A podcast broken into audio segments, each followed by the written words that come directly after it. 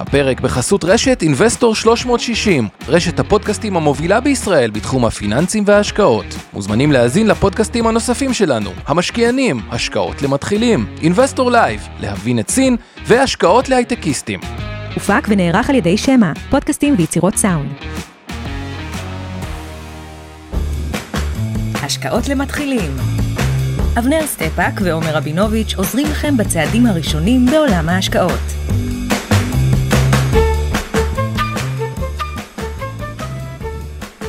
אוקיי, אז ערב טוב אבנר. ערב טוב חבר. חבר. אז ככה, היום התכוננתי קצת יותר מכרגיל, כי זה נוגע בנקודה שהיא מאוד עקרונית. כלומר, כשאני עשיתי אותה לפני, על עצמי, לפני כך וכך שנים, זה זעזע את עולמי. וואו, וואו. אתה תראה מה אני קורא ממש זעזע את עולמי, אבל בזכות אותו תרגיל שעשיתי על עצמי, לפני, האמת זה כבר היה יותר מעשור, כבר לפני. גן חובה. מה? גן חובה זה היה? גן חובב. גן חובב, טוב. גן חובה. זה בעצם עיצב הרבה מאוד ממה שאני עושה, במה שאני עוסק, למה אני עוסק, וכאילו למה שהגעתי, אז תסלחו לי המאזנים על החלק הקצת דיכוני שממנו נתחיל, אבל אנחנו לא עושים שום דיכון יותר, בוא. לא, כי, אבל זה חשוב, אבנר, אתה תראה שזה חשוב. יאללה, נזרום. תזרום איתי. בואו רק נגדיר על מה נדבר היום, אז באמת נדבר על החיים שלנו. מה הכוונה לחיים שלנו? החיים שלנו, ההשקעות, איך זה בא ביחד, ואיך הכל חי לו בהרמוניה, בתקווה טובה, אבל נתחיל מהחלק, לא רוצה להגיד פחות נעים, אבל מהמציאות. כן. אז לקחתי משפחה. שמוציאה, ועוד רגע תראו את הפואנטה החשובה, 25,000 שקל בחודש, זה מעל הממוצע, אבל זה לא מספר לא סביר. נכון. לקחתי פחת רכבים 30,000 שקל בשנה, על שני רכבים. פחת רכבים, אהבתי. את זה, לקחתי חול 50,000 שקל בשנה, עזוב רגע קורונה, ולקחתי זוג בין 40, מי שכמובן יותר מבוגר, תחשבו על הילדים שלכם שהם יהיו בגיל 40, ושאלתי לעצמי את השאלה המאוד מאוד חשובה, כמה עולה לחיות במונחי חיים? הזוג בין 40 בריאה קדימה, לדעתי תוחלת החיים תעלה, אז בואו נגיד היא תהיה 90, והמספר שנוצר מאותם הוצאות, 25,000 שקל בחודש, ו-30,000 שקל בשנה פחת רכבים, ו-50,000 שקל בחול, וכמה הוא מגיע לדעתך? לא יודע. אז אני אגלה לך. נו. 17,625,000. אז אומרים פה אנשים בקהל, אומרים וואלה, 17 מיליון. זה הרבה כסף. זה הרבה כסף, אבל זה לא החלק המדכא. הדבר הבא שאני יכול לראות זה החלק המדכא. כן. אוקיי? אחרי זה אמרתי, יש 2.5% אינפלציה בממוצע בשנה, אומרים 2, אומרים פחות, אבל אם ניקח את האינפלציה לדעתי האמיתית, איך שמודדים אותה, כי הרבה דברים גם לא מודדים באינפלציה. הדבר הפשוט ביותר. אגב, נדל"ן, אנשים לא יודעים את זה, אבל כשאנחנו מדברים על אינפלציה, אנחנו מודדים את מחירי הסחירות, החוזים שמתחדשים, ולא את מחירי הדירות בבעלות, אוקיי? זה המדד, זאת אומרת, מדד הנדלן מיוצג בתוך האינפלציה, בתוך מדד המחירים לצרכן, דרך חוזי סחירות ולא דרך עסקאות של קנייה ומחירה. כך שיכול להיות שאם הסחירות עלתה לאורך השנים פחות מאשר מחירי הדירות, וזה בדיוק מה שקרה. לא שליש, יותר משליש, אבל עלתה פחות. אז מה שקורה זה שבעצם האינפלציה קצת משקרת אותנו כלפי מטה, והנתון האמיתי הוא יותר גבוה אם היינו מביאים בחשבון נדל"ן כמו ש...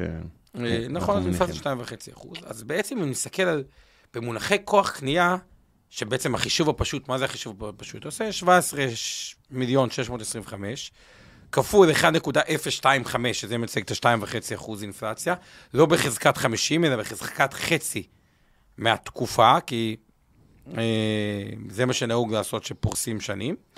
אז אתה מקבל 32,675,000, כלומר, זה ההוצאות העתידיות של משפחה שהיא קצת מעל הממוצע, אבל לא תגיד תירוף, שיש שם במונחי חיים, 32,000,000 שקלים, וזה עוד לא הכל. למה? יש את החיים של ילדינו. סיוע בלימודים, 25,000 שקל בשנה, אתה רוצה לעזור לילד? מעדיף, כן. כן. חתונה, עוד איזה 50,000, מממן חלק. נגיד. דירה, 300,000 שקל, גם... הון עצמי, אתה מתכוון, 300,000 שקל, אתה לא קונה חדר היום, כן? לא, אתה עוזר, מה שאתה עוזר, יכול לעזור, מי שיכול לעזור יותר. הוספנו משלושה ידים עוד איזה 1.5 מיליון שקל, זה 34 מיליון שקל. קיצר, זה סכומי עתק וכו'. עכשיו, למה אני אומר את זה? כי רוב האנשים לא מבינים את המספר, זה את ה-34, את ה-32, וגם הם נוסף בחיים שהם, הרבה מהאנשים לא יכניסו אותו. גם לי זה מכניס לפעמים את הנושא של וואלה, כמה אחריות יש בנושא של תכנון פיננסי, שאתה צריך לדאוג למישהו, לסכום הבלתי נתפס הזה, במונחי חיים, ובואו נראה רגע, איך סולחים את המסע הזה, א', בלי להיכנס לדיכאון, אוקיי?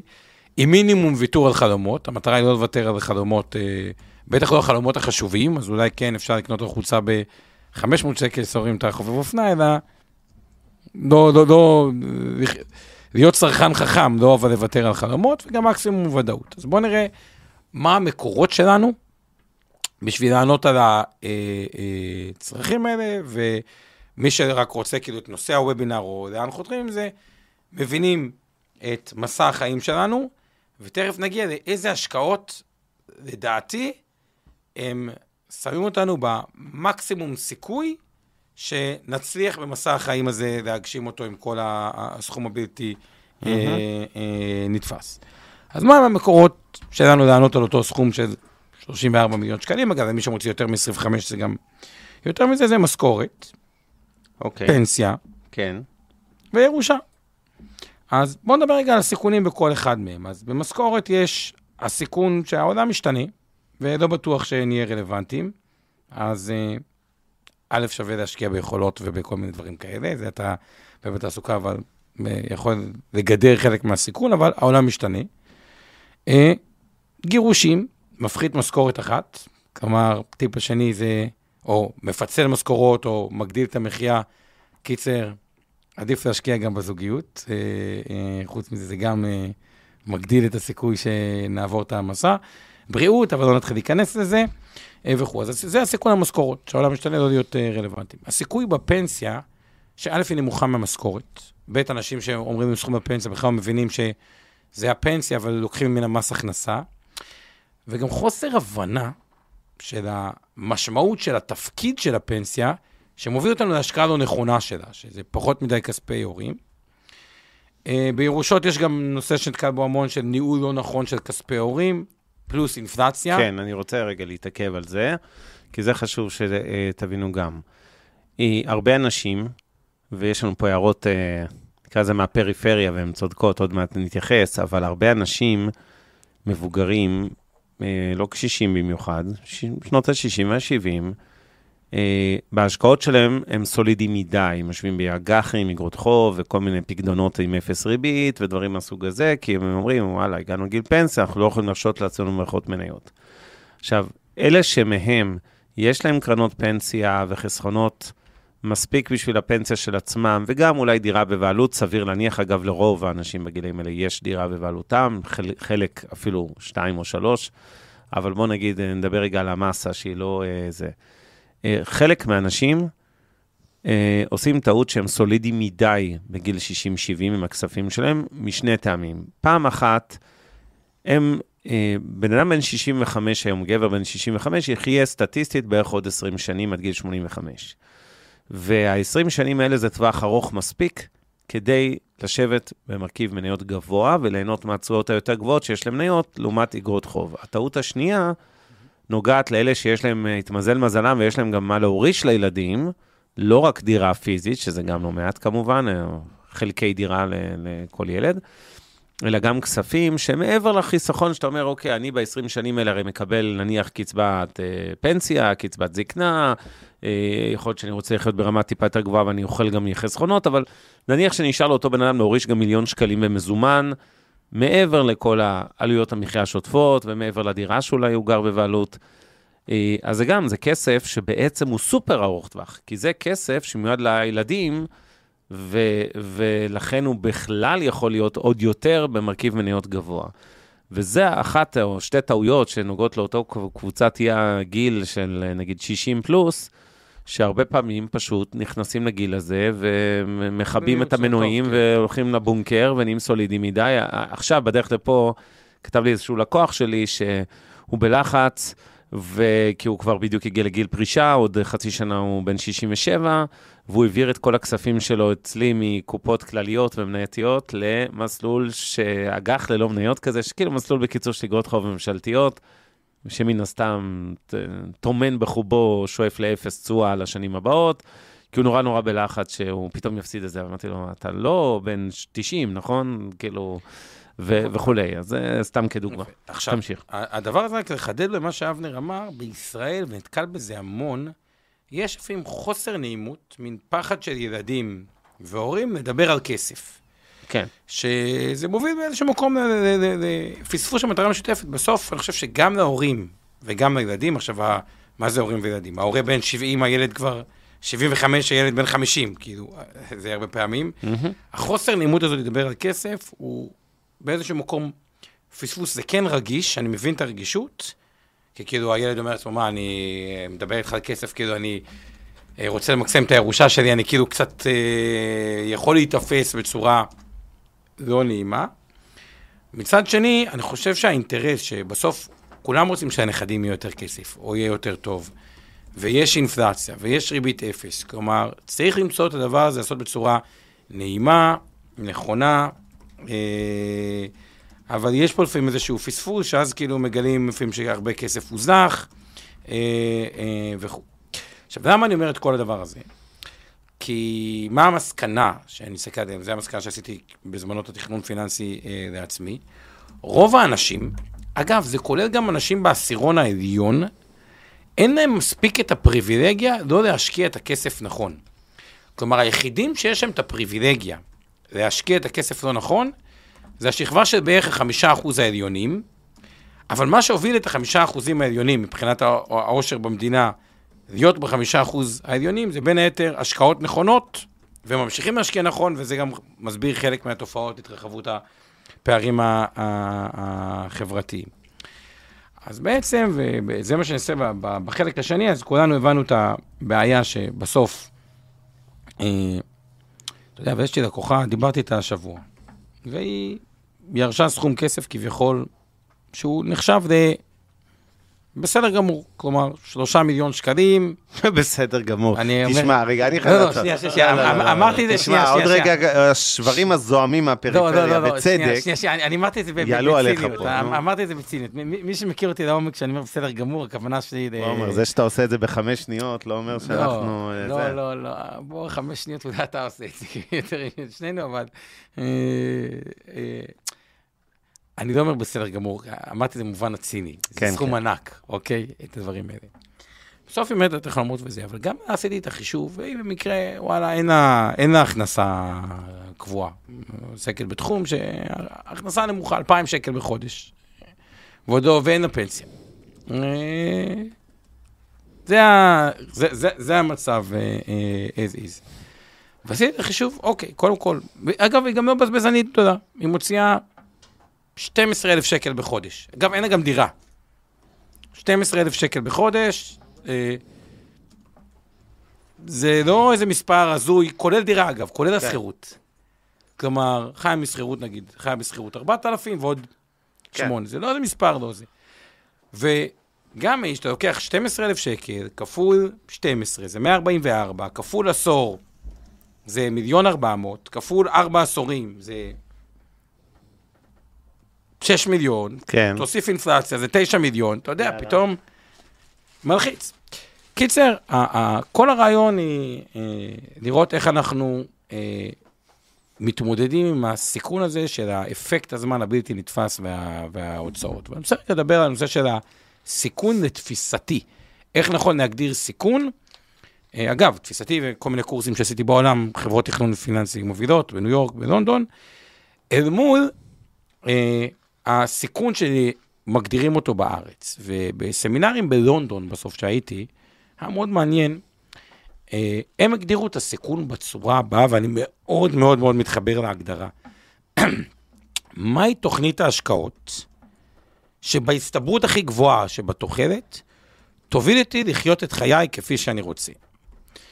ובישראל, ההגדרה של סיכון היא אחוז מניות גבוה מול נמוך. אז בוא רגע, אני אבין רגע, כדי להבין את זה, ובוא נניח שאני בגיל 40, כן. ויש לי 10 מיליון שקלים, שזה המון המון כסף. רגע, אני לא יכול עם הדוגמאות האלה, אני מצטער. שנייה, תהייתי. אבל הבאתי כל יכולת הסתכרות לכל ימי חיי. כלומר, מעכשיו עד סוף ימי החיים אני ארוויח 0. כלומר, הבאתי יכולת הסתכרות כי הבאתי פיצוי. כאילו אני יצור מהחייזר מהחלל, לא חייב כזה בשום מקום בעולם, אבל בסדר. נכון, אני בכוונה רק רוצה... יאללה, זו דוגמה מייצגת טיפוסית. פואנטה. יאללה. וההוצאות שלי הם 400,000 שקל בשנה. רק בשנה, לא בחודש? לא, שנייה. אבנר... תמשיך איתי שנייה. אתה כבר הולך לאקסטרים, תביא דוגמאות מהחיים האמיתיים, בן אדם, מי מוציא רק 30,000 לחודש? מה שאני עושה כדי כאן, כביכול התיק הלא מסוכן, אוקיי, הוא בלי מניות, זה ברמת ודאות של 100%, בגיל 65 אין לי כסף בכלל. נכון, יש לך 10 מיליון, מינוס כל מה שבזבזת 400,000 כל שנה. בגיל 65, גם יש אינפלציה, תחס בגיל 60. 25 שנים בזבזת את כל 10 מיליון שקל. מסכים, כי לא עשית תשואה, כי השקעת אותם באג"ח ועשית אפס. בתיק הלא מסוכן. נכון. בתוכנית המסוכנת, כביכול, 100% מניות, כן. בתרחיש הסביר. כן. אוקיי, אז בורגע, אנחנו אחרי זה נעשה את זה טיפה יותר מסובך. אבל בתרחיש הסביר, אתה עושה 8% בשנה, אתה עושה 800,000 שקל, אתה מוציא 400,000 שקל, כן. אז באותו גיל 65, יש לך 26.5 מיליון. אוקיי, שנייה. עזבו את המספרים המפוצצים, יכול לעשות אותו דבר עם 40,000 שקל ומיליון שקל, זה רק... מהבחינה הזאת כדי, בכוונה הגזמתי כדי יופי, כדי להראות... בדיוק הכנתי את הטיל כתף שלי לראות על החללית שלך, אבל להנחית אותה על כדור הארץ. כדי להראות פואנטה, שגם סכום, כן. רק להראות את המימד העצום של אפקט הזמן, והפואנטה היא לפעמים, כלומר, לאו דווקא הלא מסוכן, הוא הפחות מסוכן. לפעמים הוא הרבה יותר מסוכן, כי בתוחלת זה בהסתברות הרבה פחות גבוהה, שאני יגיע לה... מטרות שלי. מה הבעיה? אז בעצם שמתארים את זה בצורה הבאה, נשאלת שאלה, למה לא בעצם, אם הסיכון הוא כל כך בטווח הארוך, למה לא להיות 100% מניות? אוקיי? אגב, שאלה מאוד חכמה, שאלה שאני נשאל, אגב, ויש בה הרבה יותר היגיוניות כל החיים ב-100% מניות מאשר בלי מניות. אבל איפה הבעיה בלהיות 100% מניות? ותכף נגיע בפתרונות לבעיה, שאם דווקא להתחלה שהיינו 100% מניות, אם אנחנו פתאום צריכים למשוך מתוך כסף שירד בחדות, כלומר, דווקא עם השנים הראשונות הם של ירידות, ואנחנו צריכים למשוך כסף, אז כאילו בעליות נרוויח אותם על פחות כסף. כלומר, אם אתה 100% מניות והתחלת במשבר, ואתה צריך למשוך מעטי כסף, אתה דיללת אותו, נכון. בצורה מאוד מהירה, ואז גם אם יש תיקון בשוק, אם אין אותו לאורך זמן, אתה כבר עושה את זה הסכום הרבה יותר... קטן. קטן. זה הבעיה המרכזית עם 100% מניות, ועוד רגע יש פתרון, אבל עושה כאילו... אין זה, אבל רציתי להגיד משהו, או שלהמשיך. כן, יש פה הבחונים מעניינים, אבל אני רוצה להגיד כמה דברים. קודם כל... העירו לנו כמה הערות. קודם כל, חול כל שנה, הדוגמאות קצת היו מוגזמות, בסדר? בכוונה הגזמתי, כי שוב, מי שחי מ-4,000, גם כאילו... זהו, השכר המוצע במשק הוא 11 ברוטו, קצת יותר היום, אבל זה זמני. מרוויחים, לא משנה, בקיצור, 50,000 שקל יש פה, זה קץ מסוים, עוד לא חשוב. נכון. חבר'ה תל אביבים, בואו אלינו לפריפריה ותלמדו איך אפשר להסתדר בשמחה ובשלווה בלי כל הסכומים המטורפים האלה. אני מסכים, מר א', הלאה.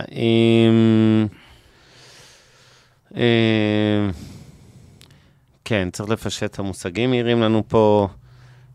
ליאת אומרת שבדוגמה הזאת שאתה מביא עכשיו, האדם משתמש בכסף תוך כדי, וחלק מהכסף הוא בעצם לא חיסכון לטווח ארוך, כן, זה מה שבאמת עומר הסביר. לחדד את זה, סתם, תיקחו סכום של 20,000 שקל, ואז אני רוצה רגע להגיד לפוינט איך מתכוננים מזה. אבל 20,000 שקל, שהשקעתם בגיל, נגיד, שהייתם חיילים, אוקיי, בכוונה, במניות, ואתם מתעוררים איתם בגיל 70, אוקיי, בצורה של מניות, הופכת להיות 938,000 שקל. עכשיו, כמה זמן? שנייה. השקענו את זה בגיל 18-19? לא, בפרישה. בגיל 20,000 שקל, בגיל 60 ו... בגיל 70, כאילו מ-20 עד 70, מיליון שקל. 50 שנה, מ-20,000 פי 50. זה בהשקעה במניות כמו טמבל, כמו קוף, בלי לבחור מניות ספציפיות, בלי להיות איזה כוכב על, לקנות את המדד ולישון עליו 50 שנה. וזה רק 20,000, כן. בדיוק, עכשיו, בדיוק. עכשיו, אם השקענו בפיקדון, אחלה, אבל ה-20,000 נשאר 20,000. עכשיו, ברור שגם המיליון במונחי כוח קנייה הרבה פחות, אבל רגע, עצור, בוא, אנחנו פה במתחילים, בוא נסביר את זה. כשאתה אומר, המיליון הוא במונחי כוח נהיה פחות, זה אומר, שאם השקעתם 20,000 שקל, ועשיתם, נניח, סתם דוגמה, תשואה של 9% לשנה במניות, 8 לקחת אפילו, זה אפילו קצת פחות מהממוצע ההיסטורי, אבל נניח, הגעתם ל1,000,000 שקלים. אז בבנק טכנית, אתם תפתחו בעוד 50 שנה, את החשבון שלכם יש 1,000,000 שקל נטו, לפני מס כמובן, אבל אחרי דמי ניהול, עמלות וכולי. אבל המיליון הזה יכול להיות שהוא רק 800,000 במונחים ריאליים. למה? כי כאן נניח אינפלציה של 2% מה-8. בשנה זה חצי, 50 שנה זה יהיה בחצי. לא, זה יותר מחצי, לא משנה, כי זה 2% על ה-8, זה לא עד כדי כך. נניח שאני מניח אינפלציה של 2% לשנה. לא, אז ב-50 שנה זה שוחק חצי. עד כדי כך? אוקיי, תחשוב. זה במונחים ריאליים, בכל מקרה גם ריאלית וגם מה שאנחנו קוראים נומינלית, כלומר אותה 1,000,000 שקלים, זו תשואה פנטסטית. אז עכשיו, איך מתגוננים מפני הסיכום? זה בעצם הדבר האחרון שהכנתי, ואז אפשר דיון חופשי, ואני אגיד לכם איך אני בחרתי להתגונן. אחד, בגדול, בוא נבין את הסיכון. ככל שיש תזרימים בתיאוריה, תזרימים נוספים שאינם קשורים בשוק ההון, ככל שיש גירעון בשוטף, יותר נמוך, יש יותר יכולת להגדיל את החלק של המניות שיגדלו ויאפשרו לנו את צבירת ההון. אז יש כמה פתרונות. הפתרון הראשון, אגב, אני בחרתי בו, אוקיי? כן. הוא cost control. מה הכוונה? לא להתפרע עם ההוצאות. לא להתפרע עם ההוצאות, ופה רגע אני אגיד משהו על עצמי לפחות, הוא מאפשר להגדיל את היכולת, את המניות. עכשיו, בואו, לא מרוויח, אני מרוויח בסדר, ועדיין אני גר בדירה, בסחירות, שזה יפתיעו לאנשים שבתל אביב, ב-6,500 שקל. טוב, זה גם בטח חוזה היסטורי, אני מניח. חוזה היסטורי, כן, אבל באמת שיכולתי להרשות לעצמי, משהו יותר, גם בבעלות וגם הרבה יותר גדול, ברור. אז לא גם בעלות כהשקעה, לא, גם לצורך העניין ב-20, אוקיי, בחודש וזה. עכשיו, למה אני גר ב-6,500 שקל, או הערכתי כמה שיכולתי, עכשיו עוד מעט אני אעבור, זה נובע מסיבה מאוד פשוטה, שאני מבין את זה, שלחיות בתחילת החיים, בקוסט קונטרול, הוא לא רק מאפשר לי לחסוך יותר, שזה כסף שבריבית דריבית יהיה הרבה יותר, כלומר, במקום לחסוך, נגיד, X בחודש, אתה חוסך X פלוס יותר מזה, הוא מאפשר לי עוד דבר, הוא מאפשר לי להבין שגם אם היה תקופה פחות טובה, נגיד, מבחינת הכנסות, אוקיי? בגלל הרמת חיים היחסית זולה, לא צריך להשאיר הרבה כסף גם בצד לחירום, כלומר, אתה גם חוסך יותר וגם, ואז בעצם בכל ההשקעות שלי יכולת להיות 100% מניות, או גם השקעות יותר אגרסיביות, ופתאום התהליך, ההצעת ההון, היא הרבה הרבה יותר גדולה. אז כן, הולך למסעדות טובות ודברים, וכל מיני דברים כאלה, לא בזה, אבל עדיין הנושא של קוסט קונטרול, מבחינת למי שמקשיב, מי שבעצמו בגיל יחסית צעיר, במונחי השקעות, כמו מתחת לגיל 50, 55, אוקיי? כי תקופת השקעות האמיתית שלנו היא, עושית צבירת ההון, מגיל 60 שנפגשים עם הירושה, ואז יש 30 שנה, לפני גיל 60 זה נחשב צעיר במונחי השקעות, אבל בטח בגילים יותר צעירים, הנושא של קוסט קונטרול, ולמי שמקשיב פשוט מבוגר מבחינת הילדים שלו, הוא מאפשר שני דברים. אחד, יותר חיסכון, ושתיים, פחות רזרבות, ומתוקף זה, גם להיות יותר מנייתיים בתחילת הדרך. אז זה אחד. שתיים, לבנות תזרימים שאינם קשורים בהכרח לשוק ההון. ואני אגיד מה אנחנו עושים מהבחינה הזאתי, ומשקיעים, שוב, לא קשירים, שזה כמעט כולם, אוקיי? כן. אחד, אנחנו אוהבים מכשירים בנדל"ן בארצות הברית, יש נושא של מולטי פמילי, לא רק, גם נכסים מסחרים, פעם בשנה יש לנו קרן שמפוזרת על כמה פרויקטים, לא להיות בפרויקט אחד. למי אגב, למי שאין דירה בארץ, בכלל, יש היגיון בלקנות דירה, היה לי ואבנר הרבה ויכוחים על זה, אבל מבחינתי הגיון זה גידור על איזושהי עליית מחירי הנדל"ן, מקבלים משכנתא בזול, ועוד פעם, זה מאפשר יותר יכולת נפשית, שכל שאר הכסף יהיה מנייתי, כי יש איזשהו עוגן של יציבות. אוקיי. למי שכבר יש דירה אחת, או שמסכים עם אבנר כביכול שמחירי הנדל"ן בארץ, יש תחום מדהים שנקרא סינגל פמילי, בארצות הברית. תסביר מה זה לטובת כל. סינגל פמילי זה בית פרטי עם חצר, החלום האמריקאי. גם הישראלי לדעתי.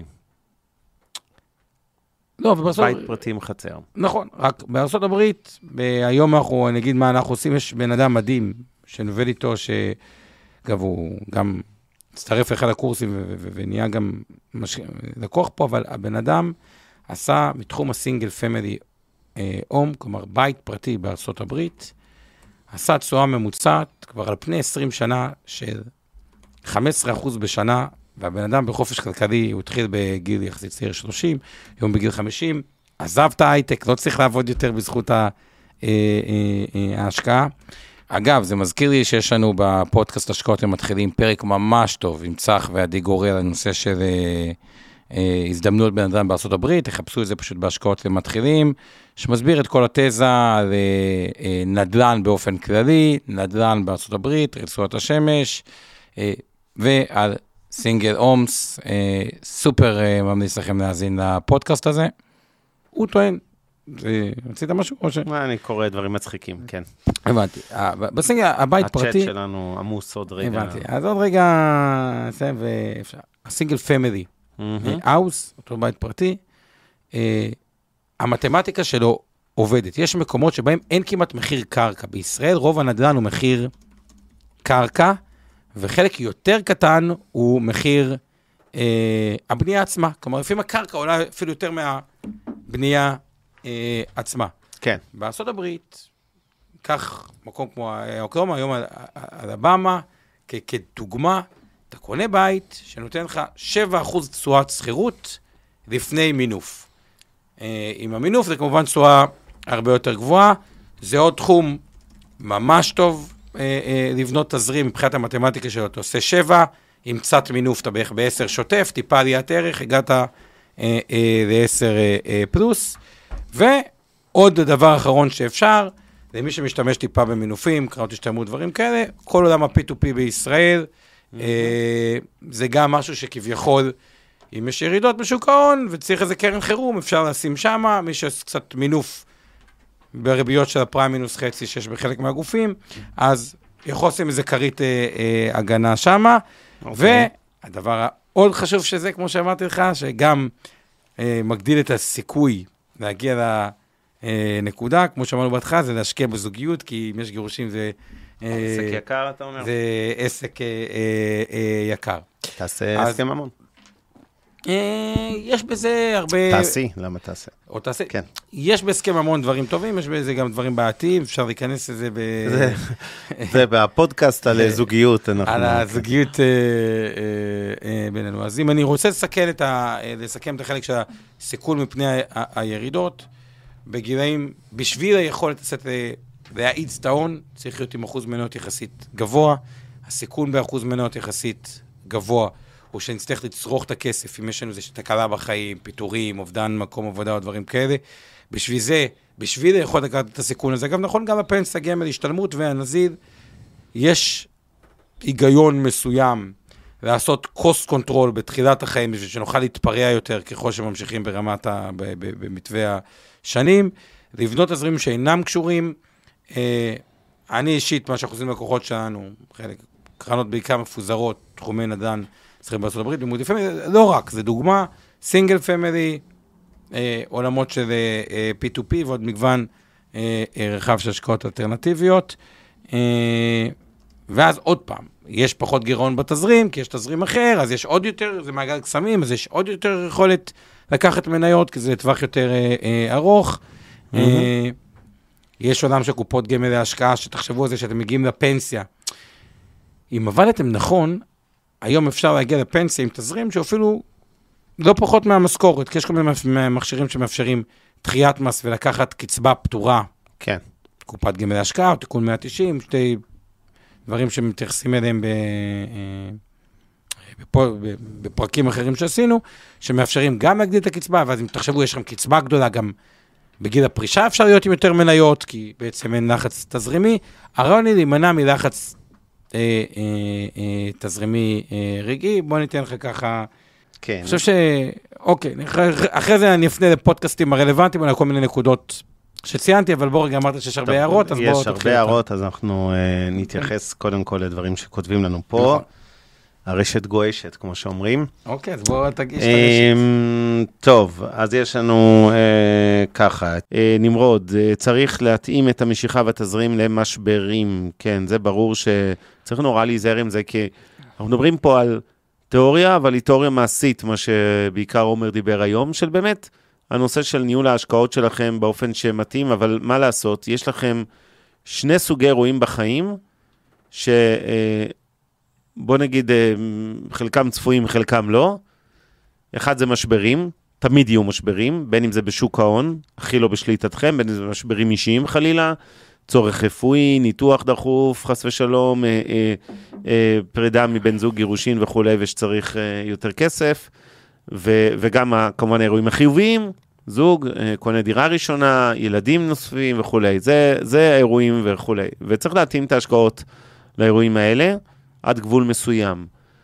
ובעיקר להיזהר במשברים, במיוחד אלה שמשוק ההון, שאתם צריכים למשוך את התזרים, כלומר, לנסות להשתדל, נקרא זה, לא למשוך כספים מהבורסה בתקופות משבר, וכן, בהסתייגות שבאופן כללי, גם עומר וגם אני מסכימים שרוב המאזינים והצופים שלנו, בטח הצעירים שביניהם צריכים לשאת מרכיב מניות גבוה מאוד, וזה לא משנה כרגע אם הגבוה מאוד הזה לאחד הוא 60%, לשני הוא 100%, וגם אלטרנטיבי, דברים אחרים, ודוגמה כמו נדל"ן, לא חשוב איך, אני יותר בריטים, ואתה תגיד שיקנו בית, זה לא חשוב כל כך במהות.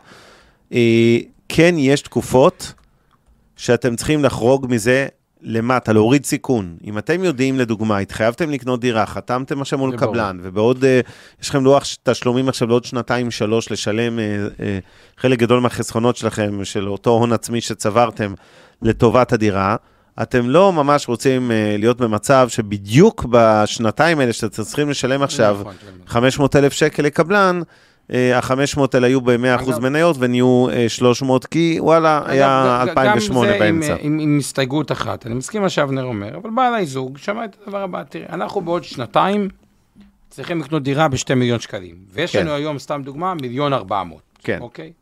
אז אומרים, תיאורטית, אם השוק יהיה יותר טוב, ניקח פחות משכנתה, אם יהיה פחות טוב, ניקח יותר כאילו משכנתה, כלומר, גם פה זה סוגיה, אם הדירה היא 2 מיליון ויש לך 500,000, אין לך יכולת לקחת 0 סיכון. אם יש לך דירה 2 מיליון ויש לך 1,400,000... לא, זה ברור, זה ברור, אני מסכים.